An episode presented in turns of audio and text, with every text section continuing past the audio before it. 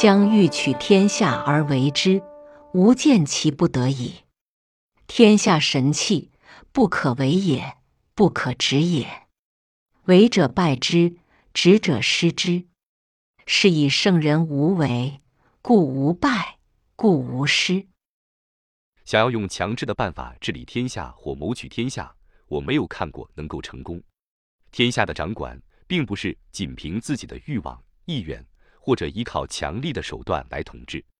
为政者靠强力手段谋取天下，必不可得；用强制的手段管理天下，最后必然失去天下。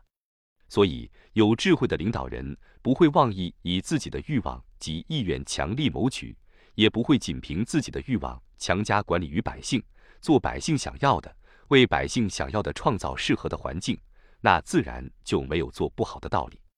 夫物或行或随，或去或吹，或强或羸，或在或挥，是以圣人去甚，去奢，去泰。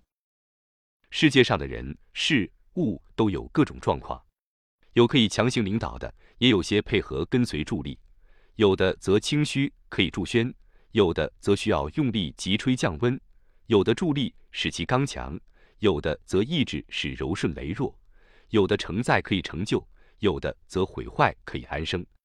所以，聪明的人会了解事情的本质，顺其特性，治理天下，既不会贸然过度。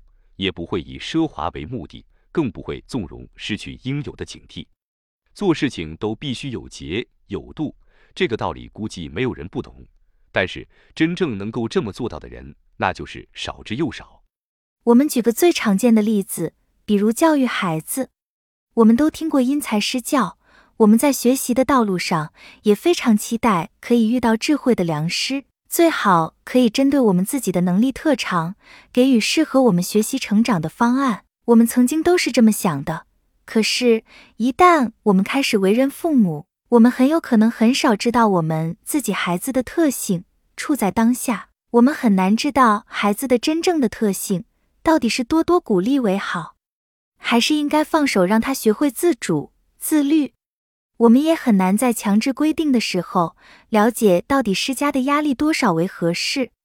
在真实的场景里面，我们心里其实想的更多的是我们自己对于孩子的期待。我们应该大部分都是按着我们的期待去引导孩子的。在教导的那个当下，我们很少能认同孩子其实也有足够的智慧，他们其实可以学会知道自己人生的道路如何选择是对的。因此，圣人处无为之事，行不言之教，在这个当下，我们便非常的迷茫。天下神器，不可为也，不可执也。不管是家庭教育、管理企业、治理天下，不可为也，不可执也；或是牵头引领，或是跟随助力，或是插手相助，或是干预抑制，我们要做到不仅凭自己的欲望、妄想来处置，其实是有极高的难度，因为。我们的所有行为不都是靠着我们都意念所为？我们如何判断其界限？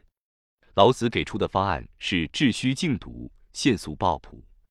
所以，老子对于齐家治国平天下的解决方案，就是从为政者自身的心理素质来着手，也就是只有在心里不受外界诱惑、欲望干扰、私心左右的情况，才能对于执掌一件事物可以有超然的洞见。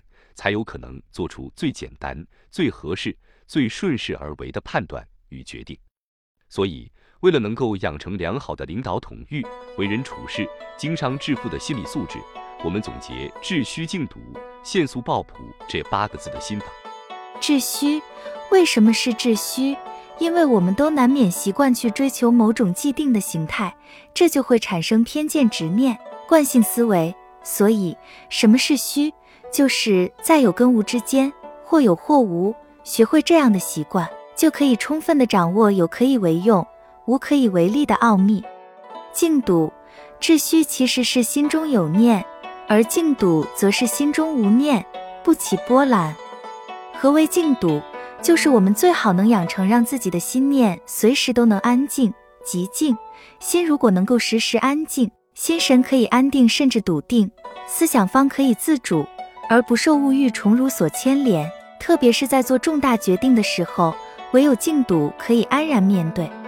见素，这个或许可以有两种解释，其一是见素，就是能够尽可能的看见事情的本质，或者说现速，我们尽可能的不要毕露锋芒，让自己可以处于简单的状态。这两种解释，不管是哪一种，其实都是凸显我们的内心不要被眼睛看到的东西所迷茫的一种认知情况。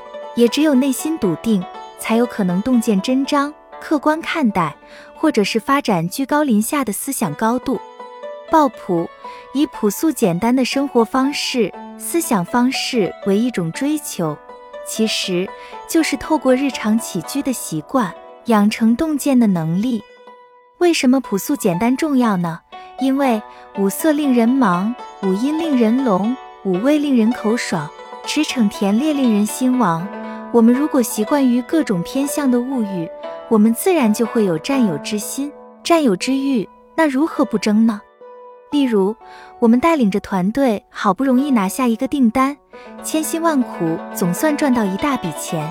那到了最关键的分配的时刻，我们是否还能够做到让跟着我们的伙伴可以服服帖帖的继续跟着我们呢？所以，老子告诫我们：不求胜，自然无败。